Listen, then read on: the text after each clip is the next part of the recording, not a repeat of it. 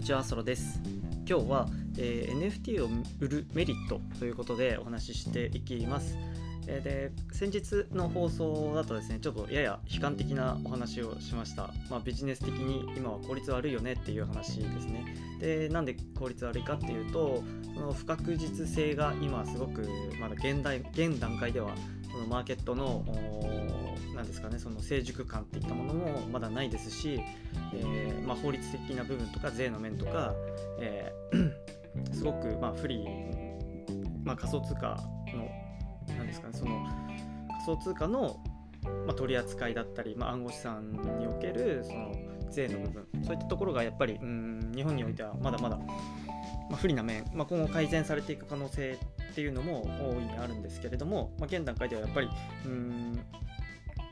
日本市場っていったところを考えるとすごく、うんまあ、効率的にはあんまり良くないよねという話でした。でまあただ将来的な種ま種まきとして今のうちから何かしらやっておくことはものすごく、うん、メリットはあるんじゃないかなという話でしたが、えー今日はですねあの一方で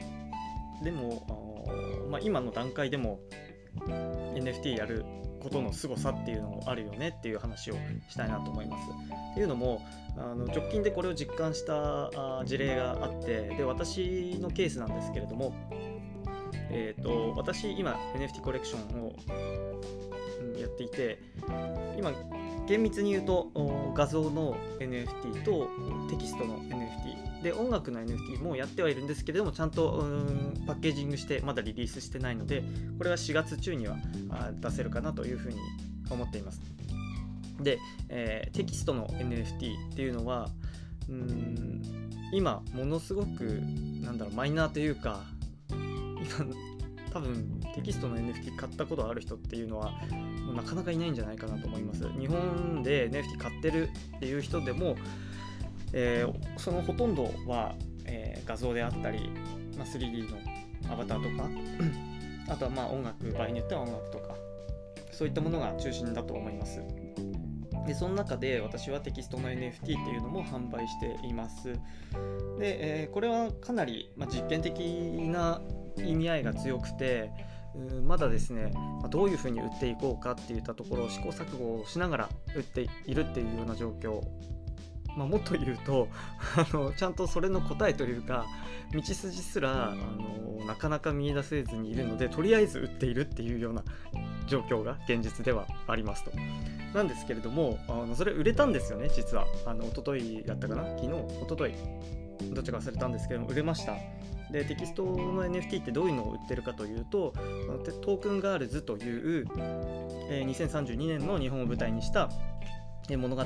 をおテキストでまあなんだろうな小説みたいな感じでですねストーリーを書いているんですね。でそれを、まあ、1話2話3話という形で売っています。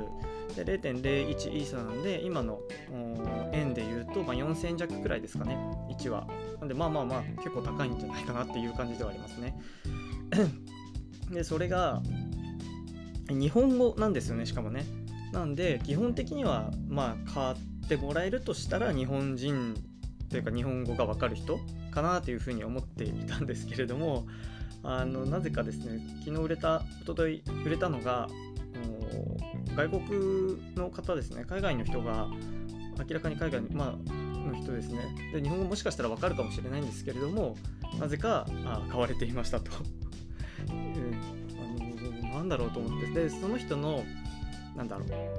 ウォレットのアドレスとか見えるんでこうなんかいろいろ追っていくとその人がどういうの買ってるかとかっていうことも見れたりするんですね。で見てみたら別になんかそういう他の、えー日本的な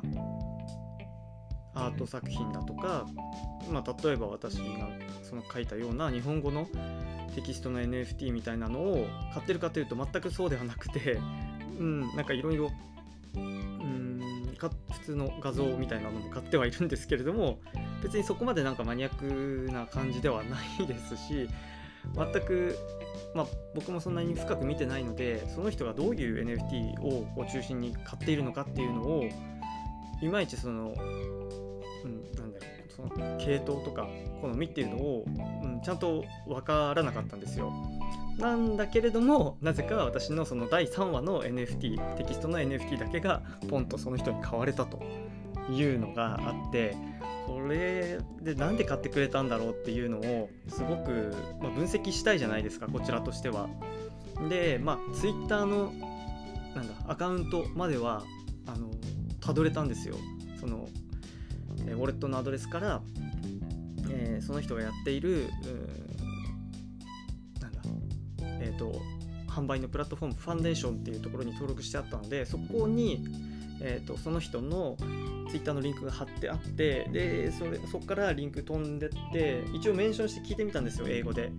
もしよかったらあの買われた理由を教えてくれますかっていうふうに聞いてみたんですけれどもまあ、今のところ反応はないっていう感じで 本当になんか面白いなと思ってうんなんかこういうこともあるんだと。いうところでやっぱりこういうことってなかなか他の例えばですけれどもなんだろう。まあ情報商材とかうん例えばなんだ Kindle とか？Kindle、まあ、Kindle が一番近いですよね。その小説とかを Kindle で Amazon で日本語で出したら基本的には日本の人しか買わないですよね。うん。なんですけれどもこういうふうにその NFT っていうだけでなんか海外の人がなんか訳も分からず買うみたいなことがあのあったりすると。これもなかなか面白いなと思いますね。ちゃんとなんだマーケティングとかうんしかるべきところに顔を出して、えー、まあ、アピールしていくとかやっていけば、うん、もっともっとなんか可能性ってすごく広いよなっていうふうに実感しました。で一応ね私も Twitter で、えー、英語で情報発信はしてるので、まあ、そういうのをもしかしたら見てくれたのかもしれないですけれどもうんどうなんですかね。そんな感じでうんまあ NFT を売るメリットっていうようなお話だったんですけれどもやっぱり元からこう海外につながっている世界に対して売ることができるっていうのがあまあ今回言いたいことその NFT を売るメリットつまりその市場がものすごい広い分野で分野市場に、えー、ローンチローンチじゃないアプローチすることができるというところがあるかなというふうに思ってます。はい今日はそんなところですかね。うんと私の NFT コレクションもですねちょっとなんか最近本当にオープンシーンの調子が悪くてですねなかなかリストができないっていう状況にあって何なんだろうあれオークション形式だからなのか私の方に問題があるのかっていうところでこの間アナウンスしたあのパニーっていうキャラもですねなかなかまだリストできずにいますのでもし待っていてくださっている方とかいらっしゃったら本当に申し訳ないです。またできたらねすぐアナウンスしますのでお待ちいただければと思っております。はいということであ今日気づいたらもう4月ですね。もうすっかりちょっと外は寒いですけれどもまあなんか春っていう感じになってきて私の 通院もですね週に1回から隔週にちょっと伸びたということで私の病気も徐々に良くなってきていますので このままあのいい感じで元気になれたらいいかなというふうに思っています。あとですね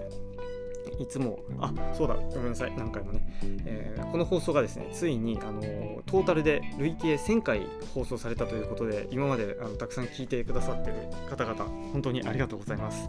で、あの特にですね、吉岡さんとか、あとは、かすみさんとか、あの毎日のようにこう聞いてくださって横取さんもそうですよね。いいねとかたくさん押してくださってでツイッターでもなんか拡散してくださったりしてくださって本当にありがとうございます。またずっとね引き続き聞いていただけたら嬉しいなと思っております。はい。ということで今日も最後まで聞いていただいてありがとうございました。また次回お会いしましょう。さようなら。